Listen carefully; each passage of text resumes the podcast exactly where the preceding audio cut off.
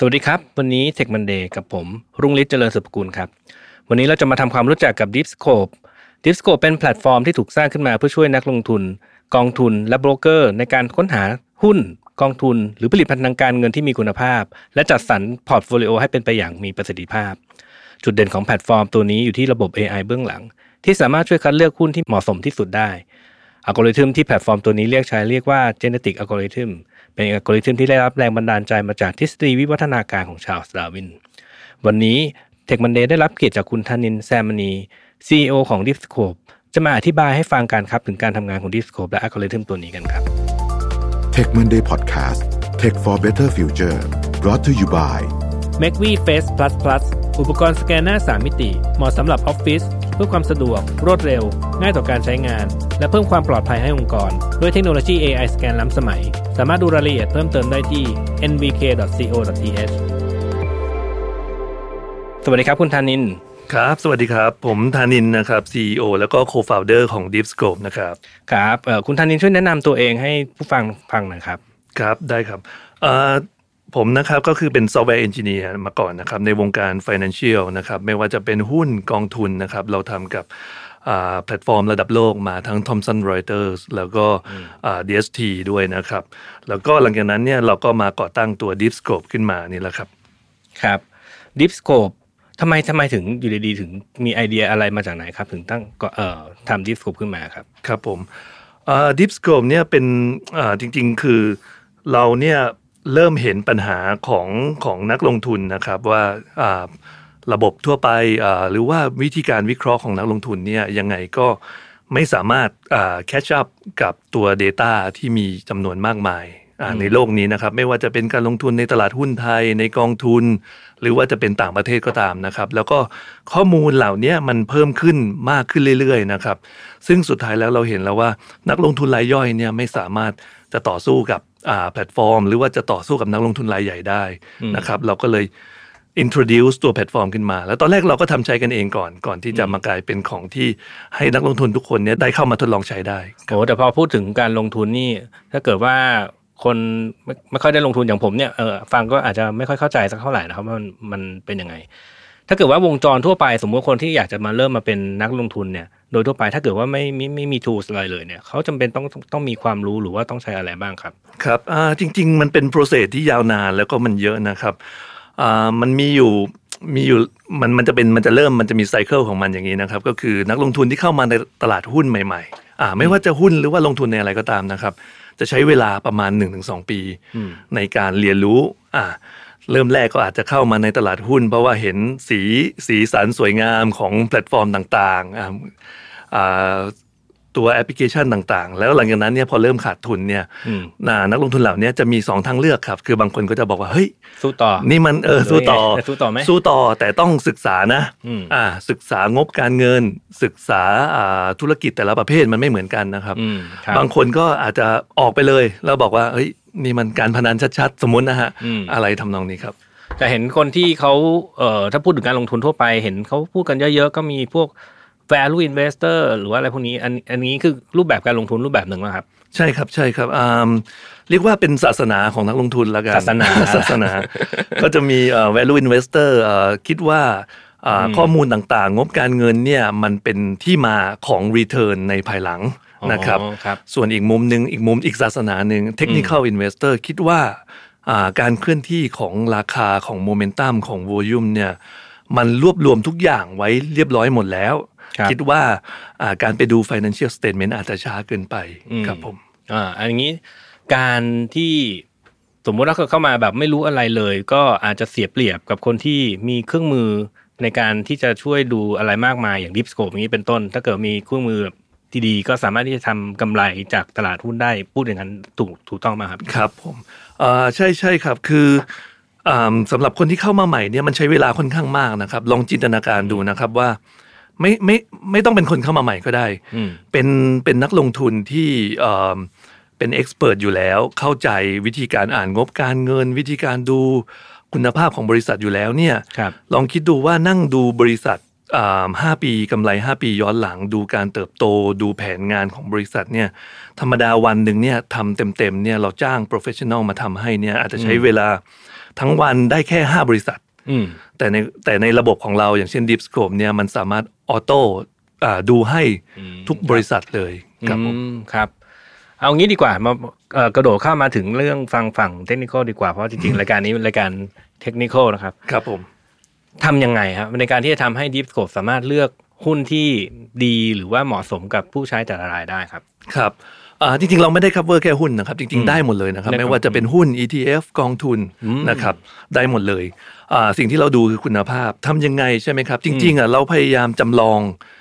การทำเหมือนกับมนุษย์จริง ๆ ขึ้นมาครับ นะครับอ่ามนุษย์จริงๆเนี่ยก็แน่นอนมีเวลาจำกัดมีแรงงานจำกัดนะครับ ดูได้ไปทีละตัว แต่ Deep Scope ก็ทำอย่างนั้นเหมือนกันแหละ คือเราไม่ได้ไม่ได้อะไรเป็นแพลตฟอร์มที่มันอวกาศเป็นอืม rocket science ครับไม่ใช่อะไรพวกนั้น เราพยายามทำเหมือนที่มนุษย์ทำในเชิงของคุณภาพอืมเพียงแต่ว่าเอามาให้คอมพิวเตอร์มันทำแล้วพอมันทำเนี่ยมันมี unlimited power อืมอ่า unlimited เอาสำหรับอ่าการ calculate อะไรทำนองนี้นะครับ แล้วก็เวลาตัวเวลาเราทำเนี่ย เราก็เริ่มไล่มาตั้งแต่ตัวงบการเงินนะครับตัวหลักคืองบการเงินนะครับ ตัวหลักคืองบการเงิน ตามมาด้วยพวกข่าวอ่าพวกบทวิเคราะห์อะไรพวกนี้นะฮะตามไปด้วยถึงเรื่องของสิ่งที่อาจจะไกลตัวเราไปหน่อยเช่นอ่าราคาทองคำอะไรพวกนี้ก็เอาเข้ามาใส่ในระบบได้หมดเลยครับอืมแล้วก็วิเคราะห์ตรงนี้ออกมาเอ้พูดมาตั้งเยอะแล้ว ยังไม่เห็นเกี่ยวกับไอ้ genetic algorithm สักเท่าไหร่เลยแล้วครับผมมันมันมาลิงก์กันได้ยังไงครับไอ้กระบวนการเนี้ย ได้ครับได้อืมอ่าที่ผมพูดไปทั้งหมดนะฮะมันจะเป็นการวิเคราะห์ในเชิงคุณภาพ มันจะเป็นอ่าพารามิเตอร์เป็น factor ต่างๆครับนะครับ แต่คราวเนี้ยเราก็สังเกตเห็นปัญหาอีกมุมหนึ่งคือ ว่าไอ้การที่เราดูฟิลเตอร์อ่าพารามิเตอร์ต่างๆ มาวิเคราะห์ว่าเอออย่างเช่น หุ้นที่ดีอ่าบริษัทที่ดีต้องมีกำไรเท่านั้นต้องมีหนี้เท่านี้ต้องมีกระแสเงินสดเท่านั้นนะครับ อันนั้นคือมันคือการดูจากจากวิวล่าสุดอืมว่ามันเป็นยังไง คราวนี้เนี่ยจริง ๆ ในความเป็นจริงเนี่ยอีโคโนมิกหรือว่าเศรษฐกิจของไทย หรือว่าของต่างประเทศเนี่ยมันไม่ได้คงที่อ่ายกตัวอย่างนะครับ การที่เรามองเห็นหุ้นบางตัวเมื่อ 10 ปีที่แล้ว 5 ปีที่แล้ว เรามองเห็นว่าเฮ้ยหุ้นเนี้ยห้าปีที่แล้ว 10 ปีที่แล้วเฮ้ยแพงจังเลยอืมอ่ามีอัตราส่วนหนี้ต่อทุนเนี่ยสูงสูงมากหนี้เยอะอืมพอมาถึงตอนเนี้ยเฮ้ยเยอะเหมือนกันอาจจะหนี้เยอะกว่าเดิมอีก แต่ว่า return ดี อืมอ่ามันไม่เหมือนเดิมนะครับครับคือคือเรามีข้อมูลเพิ่มเพิ่มใช่มากขึ้น ใช่ครับอย่างนี้เขาเอาเขาเอาหนี้เนี่ยมาสร้างให้เกิดกำไรได้มากเขาเก่งในอีกรูปแบบหนึ่งอ๋อไอ้เรื่องแบบเนี้ยถ้าเรามัวแต่ยึดวิธีการดูแบบเดิมเนี่ยมันมันเปลี่ยนแปลงไม่ได้อืมอ่าครับ genetic algorithm ก็เลยเข้ามา genetic algorithm เนี่ยเป็นเป็น pattern หนึ่งของ Machine Learning ของ AI เนี่ยแหละครับอืมครับอ่าที่เข้ามาทำให้อัลกอริทึมเนี่ยมันออโต้อัตโนมัติปรับเปลี่ยนตัวเองได้ไม่เพราะฉะนั้นเนี่ยมัน ไม่ใช่ว่าอยู่ที่มือเราต้องไปปรับมัน มันปรับตัวเองตามภาวะเศรษฐกิจตามข้อมูลที่เปลี่ยนแปลงไป ตามเอาลุกของเศรษฐกิจที่เปลี่ยนแปลงไป โอ้โห ฟังครับดูอืมยากจะเข้าใจเหมือนกันนะแล้วไอ้การไอ้การปรับตัวเองอย่างอัตโนมัติเนี่ยครับลองพอจะยกตัวอย่างง่ายๆให้ฟังได้ไหมว่าเออมันหน้าตามันเป็นยังไงครับ ได้ครับได้ครับอ่า เดี๋ยวขอขยายความเพิ่มกลัวอืมกลัวจะงงกันนะครับ ก็คือตัว genetic algorithm ชื่อมันก็บอกอยู่แล้ว มันคือทฤษฎีการวิวัฒนาการอ่านะครับ ซึ่งเราเอาทฤษฎีการวิวัฒนาการเนี่ยมาใช้ในในเชิงของอ่าโปรแกรมมิ่งในเชิงของอ่า machine learning นะครับ การตัวอ่าตัวอย่างการเปลี่ยนอย่างที่ผมบอกเมื่อกี้อะครับอ่าอย่างเช่นว่าในอดีตนะครับ เราดูบริษัทบริษัทหนึ่งว่าคุณภาพดีไหมเนี่ยเราอาจจะดูอ่า ค่าต่างๆของมัน อย่างเช่น เราดูเราเราดูหนี้เราดูกำไร เราดูอะไรก็แล้วแต่กระแสเงินสด พอมาวันเนี้ยเฮ้ยแค่นั้นอาจจะไม่พอแฮะอืมเราต้องดูทันมาพิบาลด้วยของผู้บริหารว่าจริยธรรมดีไหม เราต้องดูนั่นนี่ด้วย genetic algorithm เนี่ยมันจะเข้ามาเองครับว่ามาทดสอบเนี่ยว่า สมัยก่อนดูพารามิเตอร์แค่นี้ก็พอแล้วอืมสมัยนี้ไม่พอมันจะเข้ามาจับเองว่า โอเคพารามิเตอร์ที่ที่ที่ทดสอบกันมา ไม่เพียงพอนะ มันจะปรับตัวมันเอง แล้วมันทดสอบอัตโนมัติตัวมันเองเป็นล้านล้านๆครั้งต่อวันนะครับครับเพื่อให้ได้พารามิเตอร์ใหม่เข้ามาครับโอ้ถ้าฟังดูเมื่อกี้นี้มีจุดที่น่าสนใจอยู่อย่างหนึ่งครับอไอ้พวกพวกข้อมูลต่างๆ เนี่ยมันก็ อาจจะพอเข้าใจได้แหละมันเป็นแหล่งที่มาของข้อมูลเนาะครับผมแต่เรื่องบางอย่างอย่างเมื่อกี้นี้ที่ยกตัวอย่างมาคือธรรมาภิบาลเนี่ยครับธรรมาภิบาลมันเอากลารมาเป็นข้อมูลได้ยังไงครับมีครับ อันนี้จะเป็นมาตรฐานอ่าเป็นเป็นข้อมูลเป็นเป็น Data ใหม่ ๆ ของตลาดหลักทรัพย์ครับมีครับมีโอ้เขาเรียกว่า CG score ครับอ๋อมีมีมีมีหน่วยมาตรวัด มีคนวัดมาให้แล้ว มีครับ แล้วก็ว่ามีมีมากกว่านั้นอีกอย่างเช่นค่า ESG ที่เป็นเรื่องของอ่าคอมพานีอ่ามีความใส่ใจสิ่งแวดล้อมแค่ไหน ก็จะมีอะไรพวกนี้ด้วยอืมครับผมครับ ก็คือแสดงว่าเอ่อตัว Deep Scope เลือกใช้ตัวนี้เพราะว่าเราเองก็ไม่แน่ใจเหมือนกันว่าในอนาคตจะมีข้อมูลอะไรเพิ่มเติมขึ้นมาบ้าง ใช่ครับไหมใช่ มันต้องยืดหยุ่นตัวมันเองได้ ไม่อย่างนั้นมันจะกลายเป็นเหมือนกับว่า เราต้องคอยมันมาปรับมันอยู่สม่ำเสมอเลย แล้วเราเองเวลาเราปรับมันเนี่ย เราก็มีไบแอสของมนุษย์อยู่ แล้วเราก็ไม่รู้ว่ามันถูกจริงหรือเปล่าอืมครับ แต่ว่าถ้าเราเอาตัวนี้มาใช้เอา machine learning มาใช้เนี่ย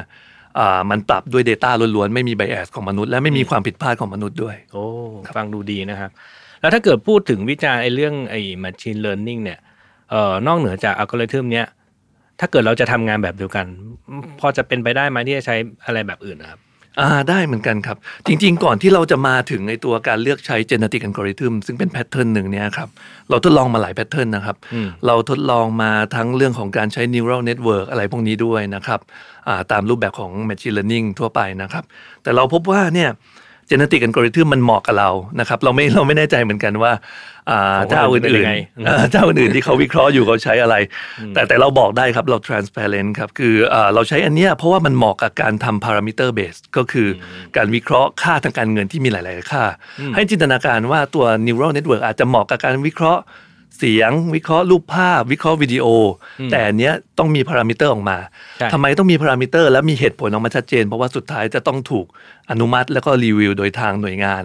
อ่าหน่วยงานที่พยายามที่จะปกป้องผู้บริโภคด้วยนะครับโอ้ครับเอ๊ะพูดถึง neural network เดี๋ยวขยายความนิดหน่อยละกันครับ Neu- neural network นี่จริง ๆ มันคือกระบวนการเอ่อในการ หา solution แบบเป็น layer ครับเออแล้วก็เป็น layer ที่มีความเอ่อที่มีซับซ้อนกันเอ้ยไม่รู้ผมอธิบายไปแล้วมันจะยากขึ้นกว่าเดิมก็ประมาณนั้นครับคือเหมือนเหมือนเหมือนจำลองอ่าเรียกว่าระบบประสาทของสิ่งมีชีวิตละกันนะครับอืมนะครับแต่ว่าเรายังไม่ได้เอามาใช้ในของเราเราทดลองแล้วเราคิดว่า genetic algorithm มันเหมาะสมกว่าอืมครับผมอ่าคราวนี้ใช้อะไรในการ implement ครับเจ้าตัวเอ่อของ Deep Scope ครับครับอ่า ตัวของเราเนี่ยเราใช้เราเขียนขึ้นมาเองทั้งหมดเลยนะครับอืมครับเพราะว่าเราก็ทดลองแล้วเหมือนกันในการใช้อ่า library หมายถึงว่าซอฟต์แวร์สำเร็จรูปอ่าที่ดังๆอ่า TensorFlow อ่าใช่ครับมีใช่เออมีอะไรอีกนะก็มีเอ่อ Panda หรืออะไรพวกนี้ใช่ไหมครับใช่ครับไม่ใช่เลยเหรอ ไม่ได้ใช้เลยครับ เรียกว่าใช้ library อ่าใช้ใช้การเขียนโปรแกรมขั้นพื้นฐานที่ใครๆก็เขียนได้นะครับแต่ว่าจะมีคณิตศาสตร์ในการวิเคราะห์อยู่หน่อยหนึ่งอืมนะครับในการเอามาทำ genetic algorithm เดี๋ยวอธิบายเสริมได้ครับ genetic algorithm เนี่ยอ่าจริง ๆ มันคือมันมันประกอบไปด้วยการให้จินตนาการนะครับ ว่ามันสมมุติว่าเรามีมีวัวพ่อพันธุ์แม่พันธุ์นะครับอืมสีขาวกับสีดอืมำนะครับอ่าวัวพ่อพันธุ์แม่พันธุ์เนี่ยออกลูกออกมานะครับมีมีลูกออกมา ก็จะออกมาเป็นสีขาวลายดำสมมุตินะครับ อันนั้นน่ะเราเรียกว่าการ cross over อืมก็คืออ่ามันมันผสมกัน หลังจากนั้นเนี่ยเราทำให้ลูกเนี่ยที่เป็นลูกวัวเนี่ยมันกลายพันธุ์นิดนึงอืมพอกลายพันธุ์นิดหนึ่งเนี่ยลูกวัวมีสิทธิ์ที่จะเก่งกว่าพ่อกับแม่ก็ได้ หรือแย่กว่าพ่อกับแม่ก็ได้อืมครับเราก็เอาพวกเนี้ยมาทำเป็นเขียนโปรแกรมขึ้นมา มันก็จะทำให้อ่าพารามิเตอร์ในการคัดเลือกหุ้นของเราเนี่ยมันจะเป็นเจเนอเรชันออกมาเรื่อยๆนะครับอืมแล้วเราเลือกครับเฉพาะลูกวัวที่เก่งที่สุดอืมในแต่ละรุ่นออกมา มากลายเป็นพ่อกับแม่ในรุ่นต่อไป มันก็จะกลายเป็นยิ่งแคบเข้ามาเรื่อยๆ ยิ่งเก่งขึ้นมาเรื่อยๆ อย่างนั้นครับ โอ้อย่างนี้ก็อาจจะฟังแล้วอาจจะดูเทคนิคนิดหน่อย เพราะว่าครับจริง ๆ แล้วกระบวนการในการเลือกตัวที่ดีที่สุดเนี่ยครับ ณเวลาใดเวลาหนึ่งเนี่ย มันก็ค่อนข้างจะเอ่อ by definition เราจะรู้ได้ยังไงว่าดีที่สุใช่ดไหมครับเอออ่าในในเชิงของ finance เนี่ยครับดีที่สุดก็คือเอามา test อ่ากับตลาดหุ้นย้อนหลังไป นะครับอย่างเช่น 15 ปี 10 ปีทำนองนี้ เราก็เอาพารามิเตอร์ที่ได้เนี่ยมาเลือกหุ้น พอเลือกหุ้นออกมา เราก็เอาหุ้นที่ได้ทั้งหมดออกมาเนี่ยมาดูผลตอบแทนในแบบ portfolio โอ้ก็จะเห็นว่าผลตอบแทนดีไหมทำอย่างเงี้ยครับเป็นล้านล้านๆรอบอ๋อมันข้อก็ดีจะของปัจจุบันคือเรามีข้อมูลในอดีตใช่ครับมาช่ช่วยในการเลือกใช่การครับตัดสินใจในปัจจุบันใช่ว่ามันครัจะบดีที่สุดณตอนนี้หรือเปล่า ใช่ครับ แต่ว่ามันมันก็ไม่ง่ายครับไอ้ขั้นตอนที่เราเสียเวลากันที่บริษัทมากที่สุดเนี่ยส่วนหนึ่งก็คือการเตรียมข้อมูลอืม ครับเวลาเราซื้อข้อมูลมาจากแต่ละเจ้า เราซื้อมาเกือบทุกเจ้าที่เป็นเจ้าดัง ๆ ของโลกนะครับอืมอ่าครับไม่ว่าจะเป็น Thomson Reuters เป็น S&P อ่า Global Intelligence หรือว่าเป็นจากตลาดเองอืมก็ต้องเอามาเตรียมข้อมูลอะอย่างที่เขาบอกอะครับทำ Machine Learning ทำ AI เนี่ย80%คือการเตรียมข้อมูลครับอืมครับ แล้วตอนนี้นี่ตัว structure หรือ architecture ที่ Deep Scope เลือกใช้ตอนนี้ใช้อะไรบ้างครับ ครับอ่าตอนนี้เนี่ยอย่างที่บอกไปก็คือ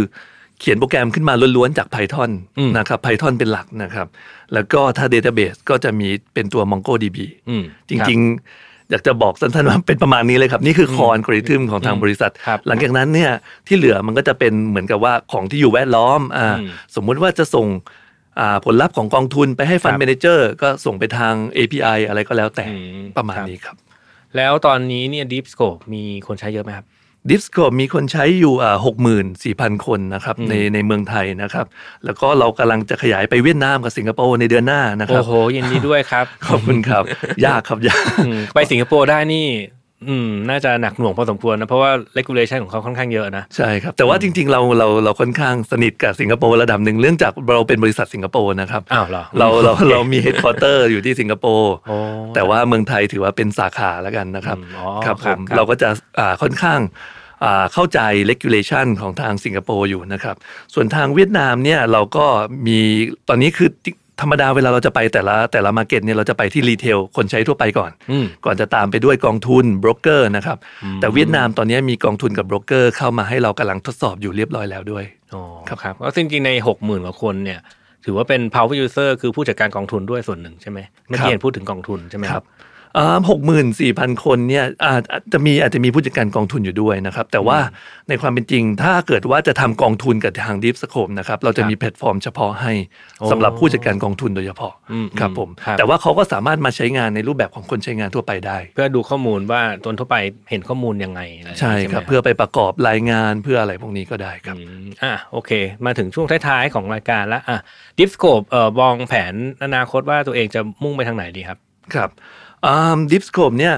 ก็เราก็เรียกว่าเราเป็น algorithm provider เราเป็นอืม engine อยู่ส่วนหนึงครับนะครับอ่าแต่เราก็มองเห็นนะครับว่า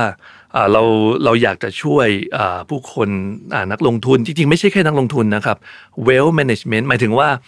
อ่าทุกคนนะครับต้องแพลนต้องต้องมีการวางแผนอ่าเรื่องการเงินของตัวเองได้แล้วนะครับ เราจะขยาย กลุ่มของผู้ใช้ให้มันกว้างขึ้นนะครับ ซึ่งก็จะไปถึงในมุมของอาประชาชนทั่วไปด้วย ไม่ไม่ใช่แค่หุ้น แต่เป็นกองทุนด้วยเป็นเรื่องของอาอาจจะเป็น financial อย่างอื่น อย่างเช่นประกันอะไรพวกนี้ด้วยโอ้เราเราจะขยายดีเลยไปนะในมุมของแมสมากขึ้นครับนะครับ แล้วก็ลด